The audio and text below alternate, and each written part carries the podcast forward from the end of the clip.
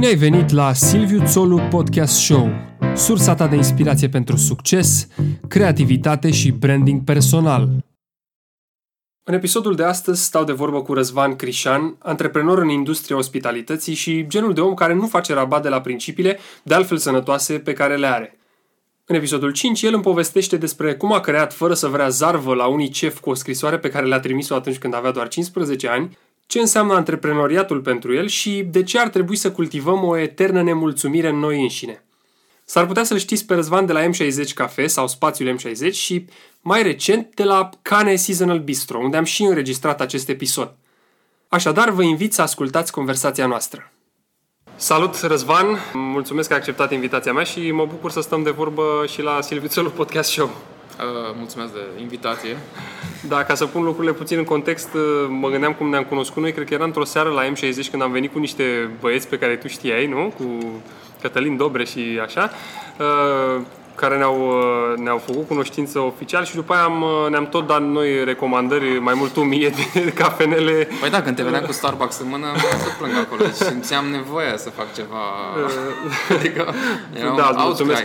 Într-adevăr, recomandările din Paris au fost uh, uh, top notch. Cum spuneam, venea să plâng când venea Starbucks-ul adică ai fost client la noi, îți plăcea, era clar că îți plăceau locurile care făceau lucruri similare și... Mulțumesc. Um, Oricând apelat, cred. Povestește-mi puțin, te rog, despre uh, background-ul tău. Ce, ce și unde ai studiat uh, și ce ai făcut înainte să deschizi M60 Cafe? Uh, ca orice lucru bun, și la mine povestea asta cu antreprenoriatul a început dintr-o frustrare. Uh, când aveam vreo 15 ani eram foarte supărat pe taică meu că nu vrea să-mi dea bani. Uh, el zgârcit fiind, mi-am găsit cu cine să încerc să negociez. Uh, și am zis, mi-am zis foarte bine momentul ăla, că am zis, am, vedeam suficient de multe desene și filme americane cât să cred că anything is possible, în prostia mea. Uh, și am zis, ok, nu-mi dai tu bani, las că mă rezolv. Eu că am înțeles că după 14 ani pot să lucrez. că aveam buletinul ăla, știi, care îmi dădea o falsă speranță. Da. Și am zis să pun eu mâna pe telefon să mă angajez undeva. Și, dar nu aveam ambiții foarte mari, că vreau the basic, basic stuff. Manipulator, cutii, asistent de asistentă, whatever. Uh, și am început să sun diversi oameni în vara respectivă, vreau să mă angajez, uh, fac orice, dar un salariu acolo, minim să fie. Nici măcar n-am ajungem să, să vorbim despre bani. Uh, povesteam două, trei chestii la telefon cu diversi oameni și după aia ajungeam la subiectul vârstă. Și câți ani ai... Zine câți ani, că par mai mic așa. Păi 15 ani. Oh. Dar știi că nu se poate, că e imposibil. Că... Și când auzi de 10 ori chestia asta, trăiești cu impresia că băi, e ceva în neregulă cu tine, știi? Și de ce, de ce e atât de incorrectă treaba să nu-ți dă nimeni nicio șansă. Uh, și atunci m-am gândit eu, bă, dar stai puțin că nu se poate, am intrat pe internetul dial-up de la vremea aia, pătăm, pătăm, pătăm acel sunet uh, super memorabil, să aflu cum se întâmplă în alte țări. Am găsit un program foarte șmecher la UNICEF în Austria, cred că era, în care făceai, uh, UNICEF facilita um, accesul la piața muncii pentru ăștia foarte mici, ca ah. mine.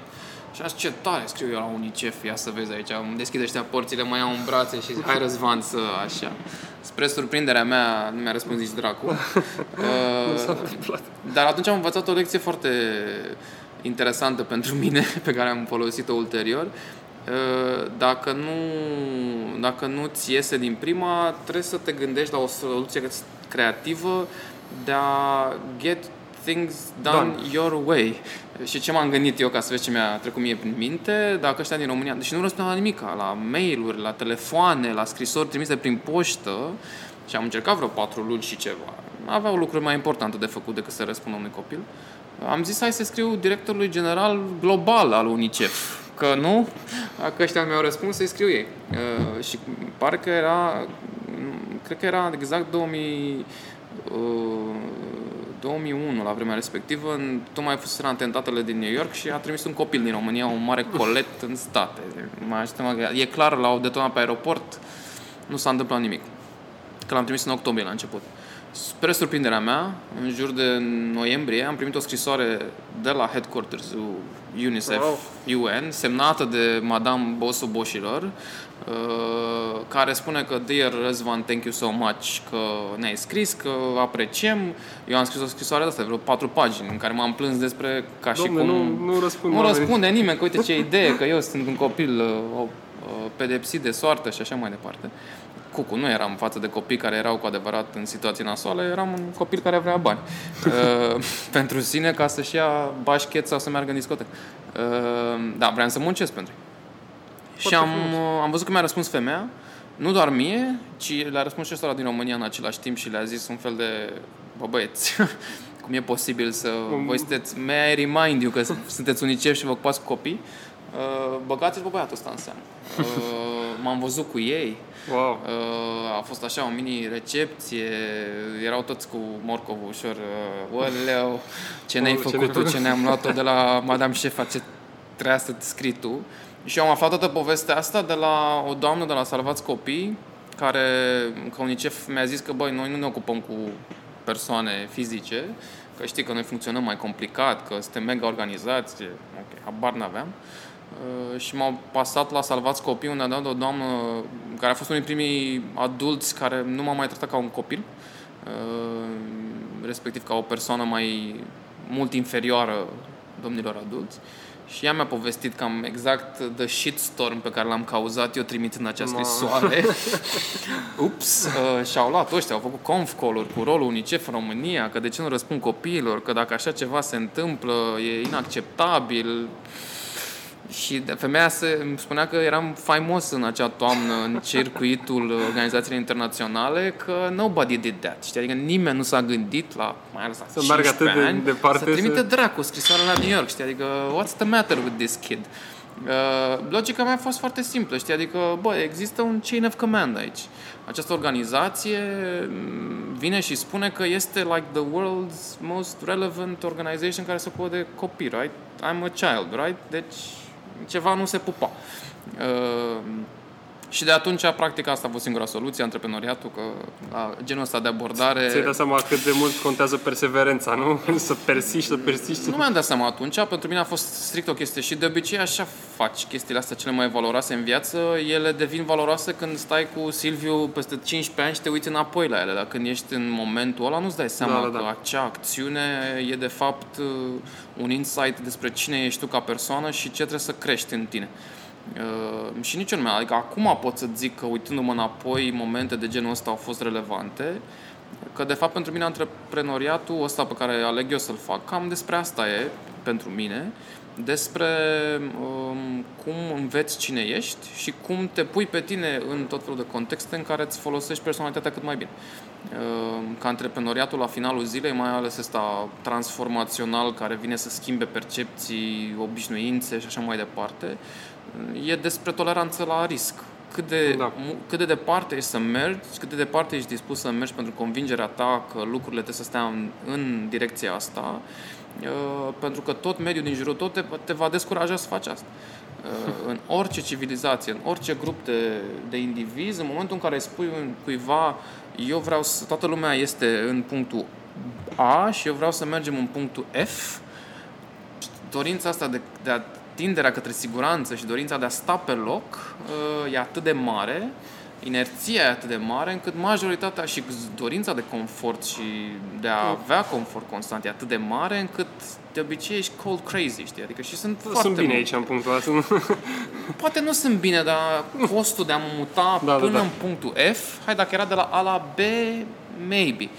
Uh, și sunt, adică eu, eu aș zice că și în antreprenoriat există grade, dacă vrei, uh, de antreprenori care uh, vor să facă lucrurile la o anumită magnitudine. Sunt unii antreprenori care vor să aducă o contribuție minimală la ce se întâmplă în jurul lor și sunt foarte valoroși și importanți și ei. Sunt antreprenori care vor să facă pe ce- ceva mai mult, sunt antreprenori care vor să Schimbe lumea. să schimbe lumea, da, nu suntem atât de, nu știu, eu nu mă, eu nu mă trezesc dimineața și îmi pun o coroană pe cap și mă duc la baie și yeah, you're gonna Asta do it. schimb lumea. Uh, nu, d- adică și motivul pentru care fac lucrurile pe care le fac uh, este pentru că eu personal am descoperit cât de mișto poate să fie, nu știu, cafea de specialitate sau uh, sfecla de care îți povesteam mai sau uh, un anume tip de design sau un, un, un anume tip de film. Uh, sau eu m-am bucurat, uh, onest pentru mine, în primul rând, când am descoperit programul ăla din Austria, făcut de ăștia și eram, mamă, ce tare să fie asta și aici. Uh, pentru că vreau eu să beneficiez de respectivul... Adică și într-un mic egoism din ăsta vreau și eu să am parte de... Și dacă tot am eu parte de, hai să... Uh, să împărtășesc și cu ceilalți. Ca să-ți răspund la întrebarea cu educația, uh, una din problemele mele majore de-a lungul vieții mele a fost educația și sistemul formal de educație, cu care nu m-am înțeles deloc. Uh, eu, 12 ani de școală, am primit acest mesaj din partea sistemului educațional că sunt un tâmpit. Uh, luam numai note foarte proaste și nu reușeam să, să mă încadrez în acel sistem. Dar mesajul n-a fost, băi, băiatule, poate totuși e ceva special în tine. Mesajul pe care îl primeai zi de zi de zi și pe care copiii îl primesc în continuare este că dacă tu nu ești în stare să te încadrezi în sistemul ăla, ești defect and you're screwed for life. Uh, și să auzi asta zi de zi, mai ales când ești mic, te cam îți cam dă la o parte tot orice fel de încredere pe care tu ai putea să o ai în tine.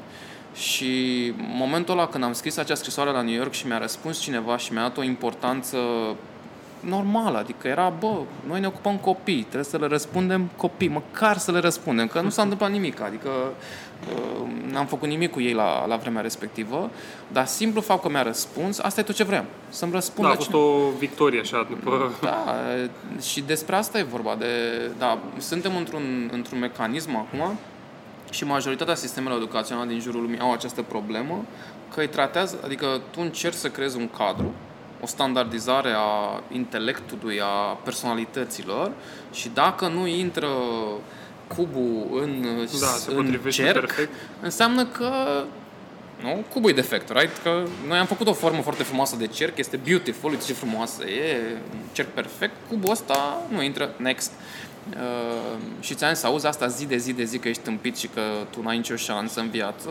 ești, bă, da, ce poate încep să o crezi. sunt chiar atât de defect și adică parcă mă pricep și înțeleg că voi aici la sistemul educațional nu v-ați gândit să creați nu știu, uh, cursuri de event management, la ce mă pricepeam eu. Dar asta nu înseamnă că sunt eu la mai nasol dintre și da, de asta... Am făcut uh, referire la o carte și în episodul cu Horia la inteligența emoțională de Daniel Goleman. Nu știu dacă ai citit-o. E, Posibil că da, nu. Da, e o carte... Am văzut multe TED Talk-uri care m-au ajutat. Da, da, da. Uh, da, el vorbește aici despre mm, cum, de fapt, în viață contează de cel mai multe ori inteligența emoțională uh, față de IQ, care e atât de prea slăvit uh, și notele pe care le iei la școală, știi? Și cum sunt niște oameni prin, prin Statele Unite care fac un fel de școli de-astea uh, neconvenționale, care pun accentul exact pe ceea ce sunt copiii buni, știi, să le dezvolte capacitățile astea, ceea ce mi se pare interesant și mă gândeam așa și oare se va întâmpla și la noi vreodată chestia asta. Dacă suficient de mulți oameni pun presiune pe sistemul educațional, posibil da, dacă nu, nu. Uh, ideea cu, cu educația, cum spuneam și educația prin care am trecut eu, a fost că după 12 ani de sistem public de educație am zis că nu mai vreau așa ceva. Ehm, și am ales să continui proiectele antreprenoriale pe care le începusem eu în, în liceu, tocmai pentru că am simțit că despre asta e vorba, știi? Adică asta vreau eu să fac mai departe, nu, uh, nu să mă duc într-un sistem în care, guess what, toată lumea din jurul meu era de acord că e tâmpit, adică toată lumea care vorbea de facultatea din România spunea, bă, e nașpa, e aiurea, mergem degeaba, uh, da, o facem pentru diplomă. Și stai seama că reacția mea a fost, băi, stai să înțeleg, deci suntem 100 de indivizi, cu toții, dar în unanimitate credem că e o prostie uh, și noi mergem cu toții în direcția asta? Adică sunt singurul care observă o problemă în această... If, if something's broken, truly broken, let's fix it, nu? Adică, da, mă, dar ce, cum o, cine ești tu să o repar? Cine ești tu să bă, nu se poate. Adică, ok, voi duceți-vă în direcția aia, eu o să mă duc și o să vreau să vreau să văd cum este viața fără facultate. Ah, Cam foarte, cât de fail pot eu să devin. Uh, și mi s-au prezis la vremea respectivă, dar toată lumea, adică nu cred că a fost o persoană care să zică, bă, s-ar putea să iasă ceva interesant. Uh, verdictul care mi s-a pus este că o să devin un incult uh, total, un fail monstruos, un viitor părinte care își va dezamăgi copiii din simplul fapt că nu am diplome. Uh, și era, nu știu, era, iarăși, e genul ăla de presiune socială pe care dacă nu știi cum să te raportezi la ea, te, te distruge. Adică când toată lumea din jurul tău îți spune că, bă, e foarte nașpa, e neregulă, e nasol, e ce o să ți se întâmple, ți se, mi se prevedeau, ce niște sumbre. Ca că n-am putut să le înregistrez, deci chiar ce carte aș fi scos, uh, uh, sumbru e puțin spus. Uh, dar ăla, iarăși, aia a fost o lecție importantă, iarăși pentru mine, că în momentul în care o mare parte îți spune să nu faci ceva, pentru mine la e la modul, mm, iată o oportunitate de a face exact ce zic oamenii ăștia că n-ar trebui să fac. Și de regulă, cu mine, dacă cineva încearcă să mă convingă și cât mai mulți încearcă să mă convingă să merg într-o direcție, Aleși eu voi merge în direcția direcția opusă pentru că înseamnă că e oportunitatea acolo. Cel puțin asta e mindset-ul pe care l-am eu și cred că așa funcționează antreprenorii. Uh, Eu iarăși cred că antreprenoriatul nu se poate învăța neapărat, uh, un anume, o anumită tipologie de antreprenoriat cel puțin, pentru că, în primul și în primul rând, trebuie să te cunoști pe tine foarte bine. Ca tu să reziști într-o comunitate care în, în majoritate e absolută îți spune că ești dem, tembel, trebuie să fii foarte echilibrat la interior și să nu ți echilibrat, să te cunoști suficient de bine, să știi ce e important pentru tine. Pentru tine, nu pentru oia din jurul tău. Da, da, da. Uh, și de asta zic că nu știu cum te poate învăța o comunitate să fii diferit de comunitatea respectivă. E, e foarte tricky. Încearcă niște oameni în tot felul de feluri în jurul lumii. Personal, eu nu știu dacă aș fi... Adică eu n-am... Ce fac eu acum și felul meu de a funcționa, nu l-am învățat decât trial and error. Am dat-o de gard, am învățat, am luat-o din loc. Am dat-o de gard, am învățat, am luat-o din loc. Am dat-o de gard, am învățat și am luat-o din loc. În domenii foarte diferite. Am făcut film, am făcut organizări de evenimente, consultanță pentru sectorul public, acum mă ocup de restaurante, niște domenii extrem de legate între ele. Ehm, Și în principal pentru că educația mea a fost să-mi răspund la întrebarea cine sunt eu, ce îmi place să fac, ce nu-mi place să fac, care sunt limitările mele, ehm, astfel încât să pot să ajung la un punct în care sunt cât de cât într-un echilibru. Da, mă bucur că ai făcut-o. Mi se pare că faci uh, ceea ce faci uh, cu succes. uh, și te felicit pentru asta și te felicit că ai luat uh, direcția opusă mm, majorității. Da, e tens, e consecințele unor astfel de acțiuni există, îți dai seama că dacă vreau să mă angajez undeva mâine, am nicio șansă, adică să uite la diplomele mele și a fac chestia asta în mod frecvent, mă rog, o făceam înainte, momentan încerc să mă țin departe de conferințe și de prezentări în care merg să zic la lume ce am eu în cap. Uh, Dar făceam asta frecvent, puneam pe un slide performanțele mele academice uh, și puneam pe oameni să voteze. Dacă ar vrea să stea de vorbă cu un astfel de individ. Asta era întrebarea. Majoritatea, și la, făceam la începutul prezentării, majoritatea nu erau foarte convinși. Eram, "Mm, nu prea, nu prea pare profilul unei persoane interesante. Uh, și la final, uh, după ce ziceam eu acolo ceva funny, witty, așa părea. Oamenii le deau, se simțeau bine. Uh, când le spuneam că eu sunt respe- respectiva persoană, era așa o tăcere de asta foarte bizară, adică, oh, nu mi-am imaginat că un incult ăsta și un al- analfabet, uh, între ghilimele, ghilimele, da, da. uh, poate să fie o persoană interesantă, știi, adică, dar judecă-mă doar după istoricul meu academic și n-ai vrea să ai de-a face cu mine. Ceea ce e total greșit, da. Da, dar a- asta e iarăși, eu pot să înțeleg iarăși de unde vine. E, e, ai nevoie de niște standarde în viața asta, ai nevoie de niște modalități să poți să știi, să poți să filtrezi. E ca la, nu știu, ca la search. Uh, Pune bine keyword-ul ca să poți să filtrezi ca lumea. Da, și bă, mai mult decât atât, cred că pentru unii oameni funcționează într-un fel și pentru alții în alt fel. Pentru unii oameni, pe unii oameni poate îi ajută școala, pe unii oameni nu îi ajută și nu se simt bine acolo și Eu asta eu, am sunt, zis. eu sunt perfect de acord cu tine și mă bucur că ai făcut lucrul ăsta. Că ai, Da, că ai sunt luat... uh, printre cei mai, uh, cum să zic, uh, capabili în culți pe care are țara. Uh, needucați, pardon. Uh, dar asta, asta e și mesajul meu. Bă, nu, eu nu spun că dacă te lași de școală, gata, ți se vor deschide ușile oportunității și uh, toate lucrurile vor merge cum trebuie. Nu despre asta e vorba. Sunt, cunosc oameni, nu foarte mulți, dar cunosc oameni care în sistemul educațional românesc s-au descurcat, a fost pentru ei, au avut nevoie de genul ăsta de învățare sistemică, Exact. respectiv în afară unde sistemele astea sunt mult mai bine ancorate în realitate, acolo chiar au înflorit. Uh, Eu am nevoie de această sălbăticie, a, a simți că eu învăț ceva și că aduc o contribuție uh, și de un ecosistem pe care de multe ori mi-l creez eu.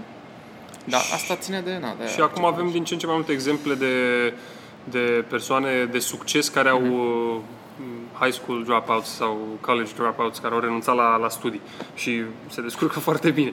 Um, vreau să fac un pic acum distinția, uh, trec la, la M60 Cafe, distinția între uh, cafenea și, sau coffee shop și cafeteria, care M60 e un cafe, cafeteria cumva, nu? Nu. Nu? nu. E mai mult, e mai mult decât ce un, înțelegi tu prin... e mai mult decât un coffee shop, în, în opinia mea, că nu servește doar cafea, e uh, ca un mic bistro unde se și mănâncă. Eu asta înțeleg eu prin cafeteria. Și cum, Așa, da. cum, uh, cum îi spune și numele, știi? Că Nu se numește M60 Coffee Shop, nu? Deci nu e un loc unde te duci și ai doar cafea, un espresor și super mic și... Nu. Uh, asta a fost și ideea noastră la vremea respectivă, că eu am descoperit cafeaua de specialitate la Origo, uh, ca mulți din, din București. Da. Uh, Noi ce am vrut să facem a fost să adăugăm un layer în plus, uh, unul de mai mult spațiu, ca să poți să și rămâi, și doi de a adăuga layerul ăsta de mâncare. Uh, Că asta mereu era o frustrare a mea la Origo, că era super cafeaua și aș mânca ceva, dar n-am ce. Uh, și era, ei n-aveau unde să fac chestia asta, era evident că, că nu asta, n-au unde să o ducă. Uh, și asta a fost ideea noastră, băi, cum am putea să facem un spațiu puțin mai mare, un spațiu în care oamenii să să înceapă ziua, să continue să lucreze poate de acolo și uh, seara să rămână la un pahar de ceva. Da. Uh, Că de obicei un, un coffee shop sau un loc poziționat ca și cafenea moare după ora 6-7. Da. S-a terminat. Cel mult, da. Um, Tentativa la noi a fost, ți-am zis, de a putea să aducem această viziune asupra noi și eu și David fiind complet uh, novici în acest domeniu. Adică n-am, n-am mai făcut așa ceva. Eram clienți profesioniști, adică mergeam în foarte multe locuri, mergem în continuare, dar nu executasem o astfel, un astfel de business zi de zi de zi. Și ne-am și pus acest obiectiv ca un an de zile să vedem cum ne descurcăm. Uh, și după un an am văzut că pare că ne descurcăm. Uh, am făcut foarte multe stângăcii, dar măcar clienții vedeau că bă, le făceam, dar le recunoșteam, căutam să ne recompensăm față de ei. Uh, Aveam această politică din ziua 1 pe care o avem în continuare, că dacă nu-ți place produsul meu, ți-l dau pe gratis. Adică nu vreau să crezi că te-am forțat să bei un espresso single origin sau, nu știu, să mănânci un sandwich cu avocado, cu pâine, nu știu de care și dacă tu îmi spui că nu ți-a plăcut, fine. Here's your money back, keep the product, uh, pentru că înseamnă că nu ești pentru, nu ne-am găsit, știi? Adică eu n-am, eu cred că am făcut un produs foarte bun, dar tu poate nu ești clientul pentru viziunea mea despre produs. Da, mie mi se pare că v-ați poziționat uh, uh, foarte bine. Chiar, chiar vreau să spun că mereu dacă trebuie să am o întâlnire, că e mai formală, semi-business sau cu prietenii sau cu iubita uh, mea, uh, mereu mă gândesc să merg la M60 cumva, nu știu, mi se pare cel mai la îndemână loc. Și mai mult decât atât, este și un loc unde uh, a devenit așa ca un hub al creativității. Sunt mulți oameni care, freelancer, care lucrează de acolo. Și mi se pare, nu știu dacă asta a fost intenția de la început, dar mi se pare... A fost, a fost, a fost pentru că și eu lucram foarte mult din tot felul de locuri, îmi dă un anumit tip de energie locul ăsta. Iarăși din categoria nu faceți așa, au fost două sfaturi astea absolut cretine pe care le-am auzit la început. Unul din partea aproape tuturor, aproape toată lumea din zona de real estate ne-a sfătuit să nu facem ceva în Amzei, că e o zonă proastă, că e scumpă pentru traficul pe care îl are, că n-ai unde să parchezi, care se pare că în România nu ieși în oraș cu mașina în interior, că n-ai... De bine de rău, ai unde să parchezi acolo. Da, mă rog, asta era oricum uh, Irelevant pentru voi. irelevant pentru mine, că eu n-am carnet, deci printre diplomele pe care nu le dețin, uh, carnetul de condus e una dintre. Uh, Dar uh, zona, evitat zona, adică nu mergeți în zona aia că o să fie nașpa, noi eram stai puțin că zona asta cred că e excelentă, doar că n-a făcut nimeni nimic. Doi, uh, eu veneam din zona asta de industrie creative și cunoșteam de bine pe acești oameni Uh, și mi se pare, nu- iarăși mulți experți cu ghilimele de regoare în domeniu ne spuneau să nu unul dintre ei, nu o să luăm niciodată cum explicam mie, să pun prize, dar să scot firele. Ca să pară că sunt, dar să nu sunt funcționeze. Prize, dar tocmai s-au stricat, știi, pentru că ăștia cu laptopul stau cu o apă toată ziua. Așa. Bun, da, băi, da, da. băi, deci cine vă...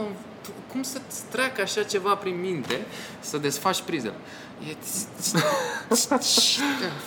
Uh, Eu am crezut, uh, pentru că eu eram genul ăsta de specimen care nu bea doar o apă plată.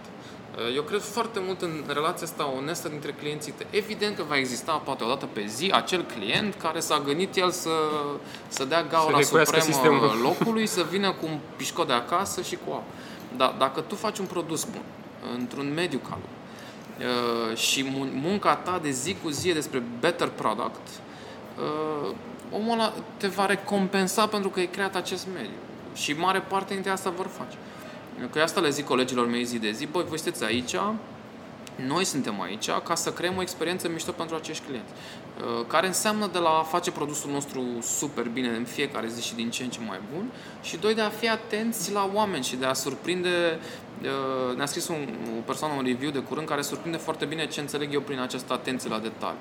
Uh, Și tipa, nu știm, e o tipă din afară care ne-a vizitat de trei ori cât a fost în România și la a treia vizită comentariul ei a fost uh, de ce îmi place mie la M60, pentru că stăteam la o masă, uh, tocmai am mâncat ceva, mi-a plăcut foarte mult uh, ce am mâncat, ce am băut și scrijeleam nu știu ce schiță pe un șervețel. Și unul din uh, colegii mei a observat că se chinuia cu șervețelul și a adus o foaie, fără să-i ceară. Adică nu a fost ea, hello, vreau o Da, foaie, da, da. că nu vedeți că mă chin.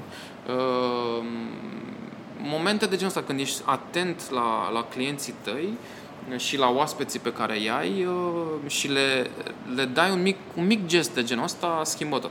Eu către asta îi împing pe colegii mei și, în esență, către, despre asta încercăm să facem și recompensa financiară. Băi, re- în momentul în care voi faceți din astea, de, nu știu, le fixați masa că vedeți că se mișcă sau uh, le-a căzut geaca pe jos și ne-a observat, o puneți voi acolo sau vedeți că e un fir care s- merge din capăt al celălalt a cafenelei, ale ce sunt prelungitori. Uh, Lucruri de genul ăsta vor crea o relație cu clienții și cu oaspeții pe care avem care este no one can replace that. Da. Uh, ever. Uh, ospitalitatea, că eu mă încăpățânesc să zic că suntem în industria ospitalității, uh, despre asta ar trebui să fie. Unii oameni vor, că și noi suntem, avem această chestie în care ne plac unii oameni, dar nu ne plac toți oamenii care calcă pragul M60. Da. Uh, și eu le zic colegilor mei, măi, nu- voi nu sunteți aici și eu am această chestie mai nou cu și am mai zis-o, dar o să profit de orice, o, o să abuzez orice microfon cu această chestie, că acest concept de uh, clientul meu, stăpânul meu, este o problemă foarte mare, apropo de mindset. Uh, Asta cu stăpânirea și stăpân n-are ce căuta în eu plec de la prezumția și nu plec. Îi văd pe colegii mei cam cât de mult muncesc ca să iasă dat flat white sau ca să iasă sandwich sau ca să iasă produsul respectiv, de pentru care n-am niciun dubiu că avem de-a face cu niște profesioniști în adevăratul sens al cuvântului. Uh, clienții intră într-o relație de egalitate, nu e Prietenie. una... de- Da, de- adică baza de la care trebuie să plecăm este că eu muncesc foarte mult să-ți ia, să scot produsul respectiv. Singura mea așteptare este să, pentru tine ca și oaspete, vreau să plecăm de la același, uh, de la același loc. Uh, Nu mi se pare natural sau normal ca un client să vină cu agresivitate sau să plece de la prezumția că vreau să-l nu știu, înșel sau că el știe ce vrea și eu nu am ghicit. Uh, și de multe ori de asta, noi de asta facem această politică în care dacă un client vine să, se, să ne sesizeze ceva într-un mod agresiv, îi oferim banii înapoi instant, nici nu stăm să discutăm despre ce, uh, că e clar că acel client nu e pentru mediul care e acolo. Uh, și să ai această tărie de caracter să le zici oamenilor că, sorry, e clar că we're not made for each other. Da, da, da. Noi nu o să schimbăm produsul așa cum vreți noastră, uh, nu o să adăugăm 5 litri de lapte la un flat white pentru că nu mai e bun, nu mai e bun, adică e scopul pentru care noi existăm, să facem un produs bun, se anulează. Uh, Nu o să vindem produse care se vând în alte 10 locuri, uh, nu o să adăugăm uh, dacă vrei să-ți distrugi tu singur produsul, n-ai decât, da, I will Cu not zahăr do și that așa. for you. Uh, și asta încercăm să facem acum cu mâncare la, la cane, ceea ce e și mai delicat, dar ți-am zis, eu cred foarte mult că m, ospitalitatea în România va funcționa în momentul în care noi ca industrie facem un efort, că și noi ca industrie avem multe, multe de învățat, uh, să fim profesioniști în fiecare zi și să muncim foarte mult pentru a livra un produs foarte bun și în momentul în care clienții vor găsi locuri de genul ăsta, le vor aprecia și vor cere și altor locuri să fie la fel de implicat. Uh, Vreau să te întreb uh, ce înseamnă pentru tine creativitatea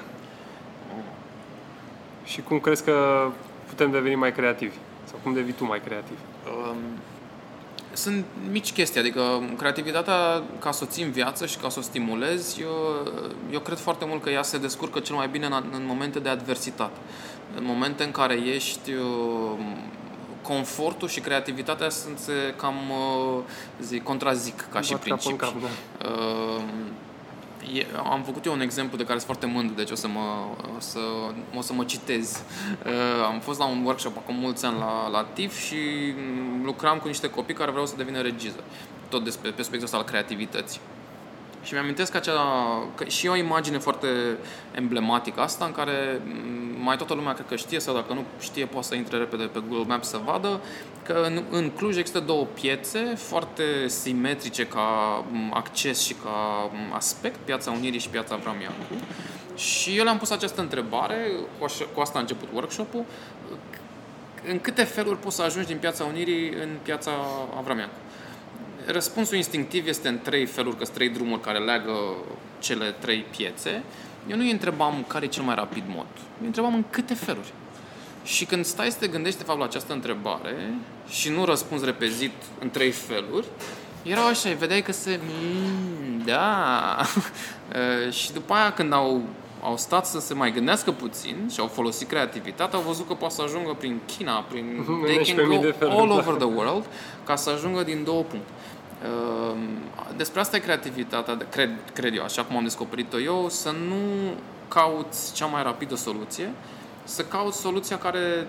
și să faci chestia asta. Dacă tu drumul tău de acasă la birou sau de acasă la unde duci pe un traseu, caută să ți-l schimbi în fiecare zi. Știi? Adică de ce să fie neapărat uh, și question everything? Asta iarăși mi se pare că e, uh, e o chestiune care, pe care o fac eu ca să-mi stimulez creativitatea Ehm, că dacă, dacă te mulțumești cu status quo și cu confortul, eh, asta e, e ca cu abdomenele, cred. E un obiectiv pe care nu l-am atins încă, dar uh, lucrăm uh, din când în când la asta. Uh, dacă nu faci nu știu câte repetări, they will turn into a circle, știi? Adică the six-pack will become a sphere. Uh, la fel și cu creativitatea. Dacă nu exersezi făcând chestii incomode, și punându-te în situații care te, te forțează să, să supraviețuiești într-o conversație sau într-o situație, atunci se va puturoși. Da, și sunt de acord. Sunt Excelent, de acord, uh, domnul moderator este de acord atunci. și uh, voiam să mai adaug o chestie pe care am tot citit în ultima vreme cât, și la care lucrez și eu însumi, cât de important este să-ți schimbi părerea despre ceva în care crezi destul, destul de des, dar nu neapărat ideile fundamentale, deși și alea uneori. Și uh, îmi dau seama de lucrurile astea, că atunci când citești ceva nou, zici, bă, uite, lucrul ăsta parcă e mai bun decât ceea ce știam înainte și e foarte important, asta nu neapărat ca o, ca o dezvoltare a creativității, ci pur și simplu o dezvoltare a cunoașterii, să zicem. Um, Ești, ești o persoană ocupată. Cum arată primele 60 de minute dintr-o zi obișnuită de-a ta și dacă ai anumite obiceiuri sau o rutină pentru productivitate? Bo, pe mine m-ai găsit cu productivitatea. Uh, nu pot să zic că primele 60 de minute de obicei se întâmplă cu foarte multe mail-uri și răspunsuri la tot felul de, de chestii care s-au petrecut peste noapte. Uh, rutina nu pot să zic că am neapărat. Uh, la mine, în ce am eu de făcut și anume că dacă stai să te gândești în business-ul ăsta pe care îl administrez acum și la care sunt cofondator, eu nu fac nimic. N-am niciun skill din categoria barista, cooking, bar, uh, service. N-am niciun, adică comparativ colegii mei sunt foarte inapt. Uh, rolul meu este să mă asigur că le dau contextul și energia ca ei să-și facă treaba foarte bine. Da. Uh, și să mă asigur că toate piesele de puzzle care trebuie să se alipească ca ei să exceleze se întâmplă de la a convinge inițial oameni să investească în ideile noastre, la a găsi m, ideile bune pentru a, a-i face pe oameni să vină să respecte munca lor. Și îți dau exemplu asta la, pe care l avem noi la Cane. Noi am trecut prin această schimbare de meniu, care am deschis noi cu World Food Studio, mamă ce o să rupem uh, târgul cu acest concept. Nu prea ne-a ieșit uh, și eu cred foarte mult în acest proces de trial and error. Încerci, eșuezi, o iei de la cap.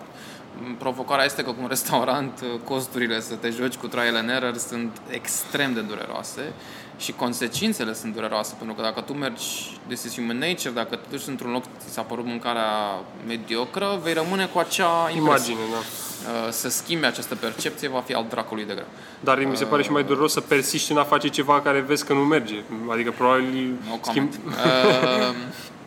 comment. Uh, să nu intrăm acolo. Uh, De pentru care noi ce am făcut a fost ok, era clar că aveam o problemă la, la mâncare, conceptul ăsta pe care l-aveam nu funcționa, am zis ok, hai să facem o schimbare, am explorat mai multe opțiuni, Uh, ne-a plăcut foarte mult opțiunea asta a uh, lucra doar cu ingrediente locale și a le pune într-o, într-un context foarte contemporan. Uh, Mâncarea românească nu este doar mici sarmale și alte nebunii din astea, ciolane și cărnuși chestii mega dubioase, uh, poate să se apropie și de o zonă de uh, subtilitate și de, uh, de niște gusturi din astea extrem de mm, oneste și simple, uh, dacă alegi produsul de bază bun, dacă ai un skill foarte bine dezvoltat să-l gătești și un context ca lumea în care să-l prezinti. Uh, am găsit în, în amicul ăsta cu care lucrăm acum, Alexandru Iacob, un tip extrem de talentat și extrem de motivat să demonstreze că lucrurile poate să stea altfel în ceea ce privește bucătăria românească, iarăși cu toate ghilimele de rigoare. Și acum misiunea noastră, gândește că noi ca restaurant aveam totuși niște lucruri la care ne pricepeam uh, și se pare, de exemplu, că eram foarte bun la burger. Era un, unul dintre cele mai vândute produse ale noastre. Burger, burger Pavlova și un tip de vin. Noi ne-am sinucis, iarăși, ghilimele, renunțând la el. Da. Uh, total. Și ne dorim nici măcar să revizităm conceptul de burger. Uh, De ce? Pentru că avem această convingere că enough of that shit. Uh, Adică sunt, ori ești un restaurant care face doar asta, ori it shouldn't be on your menu. Uh, Paste. uh, Și alte chestii care sunt safe, adică ca opțiune. Noi am venit și am zis nu. Tăiem cu buretele Totul de toată pe listă, această da? chestie. Noi vom avea un meniu care e compus din 10-12 produse. Uh, E o foaie. Nu se poate, nu se întâmplă nimic al contorci. It's empty. Uh, și vom găti exclusiv cu produse românești luate de la producători pe care îi cunoaștem personal uh, și îi vom încuraja pe colegii noștri să fie creativi, să folosească niște tehnici contemporane de a găti, dar nu să facă science fiction, adică nu să te trezești cu o farfurie de 27 cm cu un mus de 1 cm în mijloc, Da, da, la da. care stai și te uiți și ești... Uh, Eu nu cred că suntem încă acolo, deși poate să fie și asta o idee. this? Poate să fie și asta o experiență culinară, poate să fie acel mus și sunt locuri în lumea asta care sunt foarte bune în asta. Noi am considerat că misiunea noastră trebuie să fie puțin mai la baza acestui, până să ajungem acolo, Da. trebuie să în- înțelegem, să apreciem ingredientele astea uh, locale. Un soi de farm to table, nu? De Farm to Table, noi nu ne-am asumat să ne spunem Farm to Table, pentru că ce am înțeles noi din Farm to Table este că, practic, crește în pământ, I will cook it. Nu crește în pământ, I will not touch it. Mm, Înțeles. E foarte greu încă în România să faci farm to table în concepția uh, cea mai pură posibilă. Uh, de asta nu cred că se poate face super curat acest concept încă. Uh, poți să încerci o variantă, clar. Uh, Noi suntem, dacă vrei, în- în spirit în această direcție, doar că, deși lucrăm aproape 85% din produsele noastre sunt locale, sunt unele chestii care, din păcate, nu am reușit să le găsim ca lumea în România, gen linte. N-am reușit să găsim. Mai căutăm. Suntem perseverenți. uh, dar um, căutăm să fie produse care sunt în sezon respectiv, că de asta invadăm pe clienți acum cu sfeclă și cu păstărnaci și cu um, dovleci. Uh, și pe măsură ce volează anotimpurile să aducem alte chestii în meniu.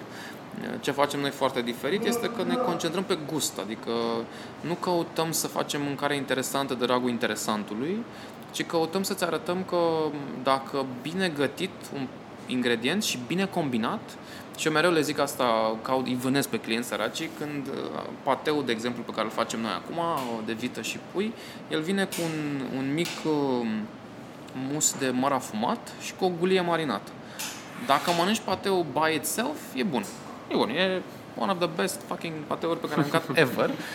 Dar dacă îl combin cu mărul ăla și cu gulia, se transformă complet. Uh, și asta e skill-ul. De cum faci produsul de bază bun, dar și cum creezi combinațiile alea care să te... Da, și până la urmă de asta aveți un uh, șef uh, care are mai multe skill decât un bucătar, Un șef. decât un șef, decât un bucătar amator de acasă, știi, ca să Da. combine exact lucrurile astea și să-ți dea subtilitățile N- pe care nu n-ai poți să le obții nicio altfel. șansă să faci și nu pentru că ești prostănac sau ai vreun deficit uh, să faci ceea ce fac colegii mei la, la Cane. Unul, pentru că ei s- de ani de zile se antrenează în direcția asta, uh, odată, și doi, sunt o armată de oameni care se, fiecare are un rol foarte specific acolo ca să iasă farfuria respectivă. Produsul finit. Uh, Deci de asta restaurantele au două opțiuni, cred, ori să împingă mai departe lucrurile și asta căutăm noi să facem, dacă tot ești la restaurant, dacă tot îți iei timp, tot îți iei, îți plătești niște bani, să te surprindem într-un mod uh, cât se poate de bun. Uh, Te felicit pentru asta. Uh, Ce planuri de viitor are Răzvan Crișan? Sau obiectați, dacă nu ducem prea departe, obiective pentru, pentru noul an măcar. Mulțumesc, da. Uh, Această întrebare o pot accepta. Uh, E clar că domeniul ăsta al ospitalității m-a prins foarte mult. Uh, Eu, înainte de M60, am făcut uh, producție de film, de eventuri de film, uh, care m-a prins foarte mult, dar după 4, 5, 6 ani în zona aia am simțit că nu mai este ce trebuie uh, și am simțit nevoia să fac o schimbare. Uh, și de asta am ales să fac această schimbare a- către un domeniu despre care nu știam ha, absolut nimic. Aveam o oarecare idee, dar nu-l cunoșteam foarte bine. Și s-a întâmplat ce ziceam. Lumea din jurul meu, aoleu, te faci cărciumar, aoleu, o să fie nasol, nu te băga, nașpa, iurea. Hmm. Deci, uh, toate, șan- toate pânzele sus, în direcția opusă. Uh, În perioada următoare e despre a putea să... Noi când am deschis M60 am știut că cel mai greu pentru noi uh, va fi anul 45, nu primii 2-3 ani. Uh, Și de ce cel mai greu? Pentru că în momentul în care ajungi la un nivel, este atât de ușor să te poroșești, e atât de ușor să lași garda jos. Auzim asta des în perioada asta, mama, M60 e plin, totul e... pș, Sunteți așa surfați pe, pe, pe val Uh, zi de zi, din partea din rutina pe care încerc să o practic, e să-mi reamintesc că dacă te lași fără de peisajul succesului la oricare moment și nu revii la a lucra zi de zi la a fi și mai bun uh, și a aduce și pe alții din piață să facă la fel ca tine sau să te replice în bunele practici, n-ai făcut Și nimic. să ții standardul la sus acolo, da? Nu, nici măcar să ții standard. Adică, ca, da, da, da, ca să ții standardul trebuie să fii etern nemulțumit. Uh, și asta e, dacă vrei, o, o, un, un downside care este esențial pentru a fi antreprenor, trebuie să fii în permanență nemulțumit. Să cauți mai bun, mai... Lasă mai bun, că mai bun să fii nemulțumit. E greu de înțeles asta, cu ce să fii mai bun, e foarte ezoteric. Trebuie să fii, în, într-un fel trebuie să-ți, uh, să-ți, um, să sapi în tine nemulțumire și să, că știi cum e, creativitatea de care vorbeam mai devreme, ea se naște dintr-un conflict. Un conflict între confort și lipsă de confort, un conflict între status quo și dorința de a face altceva, conflictul dintre tot tribul tău îți spune stai dracului locului și tu vrei să te duci în partea cealaltă. Dacă tu nu-ți creezi un mecanism prin care să rămâi sănătos mental, uh, dar totuși să fii în permanență nemulțumit, uh, s-ar putea ca lucrurile pe care le faci și le-ai făcut să nu-ți iasă. Că de asta specia asta de antreprenori e foarte, e foarte rară, sau puținor, puținor oameni le iese, uh, pentru că nu iese, e, e ca la o cafea. Dacă pui prea mult, uh, rășnești prea mult cafea în portafiltru uh, și nu e la fel de fină cum a fost în ziua anterioară, după aia o tampezi prea tare, o pui în espresor, dacă unul din pașii ăștia nu dă, nu mai este același espresso care a ieșit ieri sau acum Da, jumătate. și rețeta până la urmă pentru fiecare cred eu că e pu- e individuală, e diferită. De asta, cum ai spus și tu, nu poți să citești o carte despre cum să ai succes în afaceri și să ai succes în afaceri. Și trebuie să faci tot, tot timpul... Speaking of, Uh, mulțumim, Maria. Mulțumim mult! Am primit niște cafea. Yay! Sponsor emisiunii uh, M60. Uh, da, trebuie, e, pe cât de ironic sună, pe atât de, de necesar e acest skill de a, de, a, de a, Sigur, trebuie să poți să și, și te uh, să-ți dai puțină răbdare, să zici, bă, ceva pare că faci bine, știi? Adică, dar să nu ți se urce la cap.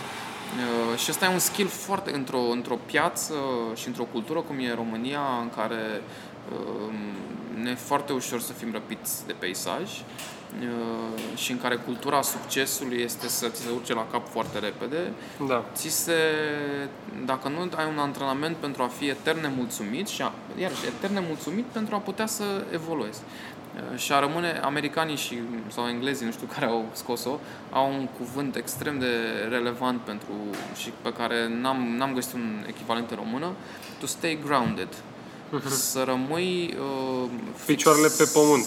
da, Da. da, da, Stay Grounded sună mai așa, mai Beyoncé, știi? Adică o să-ți rămână toată viața cântecul ăla sau conceptul ăla. Că dacă îți pierzi această abilitate să stay grounded și să, iar să vrei mereu să faci mai bine, un loc am M60 Nano 5 va dispărea. Uh, și ți-am zis pentru, și pentru mine și pentru David și pentru al treilea partener al nostru Ciprian e această dorință, bă, the mission is ca în anul 5 să fim the best we've ever been și după aia în anul 6 să fim the best we've și așa mai departe. Ma- Mai ai timp pentru niște Da. întrebări cu răspuns mai, mai scurt, așa? Vreau să te întreb uh, dacă ai putea pune un afiș publicitar oriunde în București sau în România, unde l-ai pune și ce îi scrie pe el?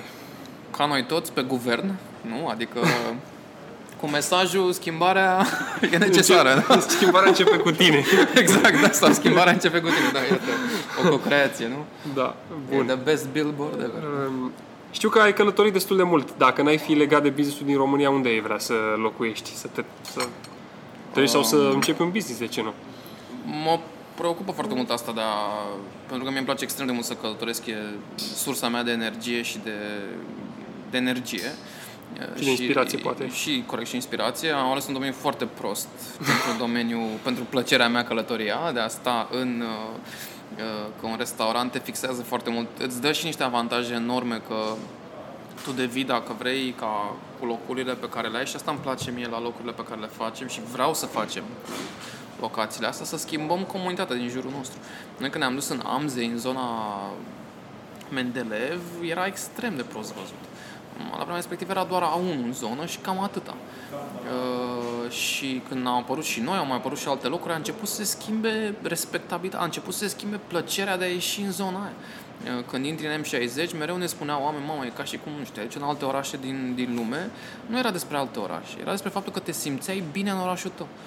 Uh, Da. Ceea ce, și de asta, de fapt, e the reason why it's all worth the effort și să faci toată nebunia asta de, de business în ospitalitate, pentru că în momentul în care intri într-un astfel de mediu, te simți bine în orașul tău.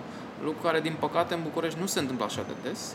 Uh, și când știi că contribuția ta cu micile chestii pe care le faci, o sfeclă, un flat white, un tapet mai frumos, o lumină, e că le faci oamenilor viața mai bună overall, aia merită Ar mai trebui mult. să primi și un mic procent poate de la real estate, că ați crescut acolo. A, Glumesc. a se auzi proprietarii cu uh, Îmi place să... Nu, nu pot să zic că mă văd într-un loc. Uh, sunt genul de, de nomad care mereu va vrea să meargă în alt loc și deși am tot locuit toată viața mea în București, deci n-am locuit nici măcar 3 săptămâni în altă parte. Uh, Dar da, mi-ar plăcea foarte mult să... Visul meu este să pot să zbor în jurul lumii, dar pentru a putea să zbor, știi? Adică nu, nu mă interesează neapărat orașul. Am o fascinație pentru aeroporturi, avioane, îmi place toată logistica. Știu că făcuseră cei de la... A, dar uite că nu... Poate Four Seasons au, uh, au închiriat o navă de asta în parteneria cu o companie aeriană și făceau un tur al lumii cu de vreo Frumos. două, o Se lună, vede că poate nu sau sunt clientul lor. Da, da, da, era o chestie oricum uh, ceva, la, nu prea puteai să te apropii, uh, mulți bani, trebuia să plătești pe biletul ăla și înțelesesem că totul se făcea în destul de multă grabă, adică vizitai multe locuri, tocmai în ideea ca să le, să apuci să le vizitezi și nu mai apucai să te bucuri neapărat. Deci uh, n-am un răspuns foarte clar pentru că nu mă văd într-un oraș anume. Îmi plac multe tipuri de orașe foarte diferite. Îmi place și New York, și Mumbai, și Tokyo, și Cape Town m-a surprins foarte mult. Uh, uh, Mie îmi place foarte mult diversitatea, deci nu m-aș vedea pensionându-mă XY loc, uh, ci mereu fiind în, uh, într-o călătorie. Da. Um, care ar fi o mini-investiție, să zicem sub 500 de lei, pe care ai făcut-o anul acesta și care a avut un impact pozitiv asupra vieții tale? Poate să fie orice, o carte, o pernă, o, un ga- un gadget. Wow, ok. Uh, Bateria mobilă, mamă, măsică, mor telefoanele astea instantaneu. Uh, da, nu sunt genul care am o, o, o atracție aproape zero față de obiecte. Nu am, am, am scuze că ți lungesc podcastul, nu, dar nu, sunt fani momentele astea. A vrut cineva la un moment dat să facă, făcea un photo session cu diversi bărbați și accesoriile lor. Uh, și au făcut vreo, vreo 3-4 și după aia nu știu de ce m-au ales și pe mine. Și a venit respectivul editor fotograf uh, să hai să facem setup-ul și să-i arăt hainele, dulapul meu. Și foarte șocat să vadă că am doar haine. Atât. Adică, și cum n-ai tu? Toată lumea avea curele, șarfe, brățări, inele, you name it, they had it. I just had clothes. Și era, păi nu, nu se poate, deci nu, n-ai înțeles. Ideea e să creăm ceva. Știi de conceptul ăla de minimalism? Nu știu, e și un documentar pe Netflix, nu, e scris și o carte. Da, nu știu dacă mă încadrez neapărat în minimalism. N-am, am această lipsă de atracție de obiecte. Uh, îi frustrez destul de mult pe oamenii apropiați de mine că nu înțeleg de ce, cum e posibil să distrug tot felul de obiecte, mă rog, le distrug pentru că nu-mi pasă de ele. Uh, na, efectiv, nu, nu, nu văd plăcere, adică mă distrează, nu știu, o mașină scumpă din când în când sau mai văd și eu pe la tot felul de emisiuni ceasuri de astea care valorează nu știu cât sau case sau... Dar n-am nici, nu știu, bucuria mea, că de asta și îmi place domeniul ospitalității, uh, vine din a, a le crea oamenilor un sentiment ăsta de plăcere și de, de happiness, uh, fără să știe neapărat că eu am fost da. ăla, de vină, uh, că n-am aceste fac treaba asta de vizibilitate și de imaginea M60 și cane pentru că e necesar, dar cel mai mult îmi place că n-am de-a face cu oameni care habar n-au cine sunt eu și eu sunt de regulă și la M60 și la, la cane, fac parte din echipa de service și mă distrează atât de mult oamenii habar n-au cine sunt, dar sunt ospătarul lor sau, mă rog, da, sunt da. așa.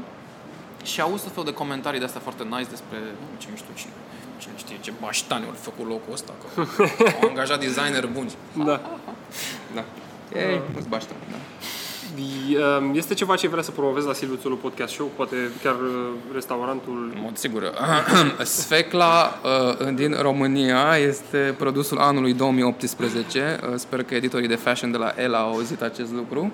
Și să veniți să-l mâncați la Să-l punem pe coperta Ela. Ăsta e obiectivul meu în 2018. Deci, iată, în premieră ți-am spus ție acest Știu, lucru. e bine că aflăm trenduri da, între 2018. Deci, mă pot mulțumi și cu alte reviste, dar ăsta e obiectivul meu. În momentul în care Sfecla la Păstărnacu va ajunge pe copertă. Gulia. Gulia, o să știi că my mission în 2018 has been accomplished. Uh, uh, da. Nu în ultimul rând, unde putem urmări ceea ce faci? Uh, în trei locali. e, fizic e foarte Unde simplu. te putem urmări? Pe mine personal, uh, puteți să mă găsiți pe Facebook uh, că nu, adică sunt totuși contemporan. La Răzvan Crișan o să pun în show notes. Mă distrează Instagram-ul, mi se pare o platformă de asta absolut hilară. Uh, nu știu să folosesc Snapchat, am avut trei tentative, m-am enervat și l-am, l-am închis. Uh, adică i-am dat delete către se pare o pierdere de vreme. Tinerii înțeleg acolo, să știi. Pe o vârstă nu mai înțelegi unele lucruri. Alte platforme nu prea folosesc, dar Facebook și Instagram cu încredere. Și cel al restaurantelor? Uh, da. M60 Cafe. Mai e momentul meu de glorie, deci intrați pe, dați Așa, like la Răzvan să... Crișan, follow acolo și după aia vă arăt eu cum să ajungeți la Perfect, la perfect. Bine, Răzvan, mulțumesc. Plăcere. Știu că o să sune ca un clișeu, dar vezi că ce, ce intra pe, pe afișul la publicitar, schimbarea începe cu tine, mi se pare că tu faci asta cu, cu succes. Uh, baftă mult în continuare și da, pentru ascultători să nu uite să vină să te viziteze la M60 Anul și la Cane. Uitați, Salut! Mulțumesc! Salutare! Dacă v-a plăcut episodul 5 cu Răzvan Crișan, nu uitați să-mi lăsați un review și să share podcastul cu prietenii. De asemenea, vă recomand să-i faceți o vizită la M60 pe Mendeleev numărul 2 și la Cane, pe strada Tunar numărul 60A. Până data viitoare, nu uitați că succesul e de partea celor muncitori. La revedere!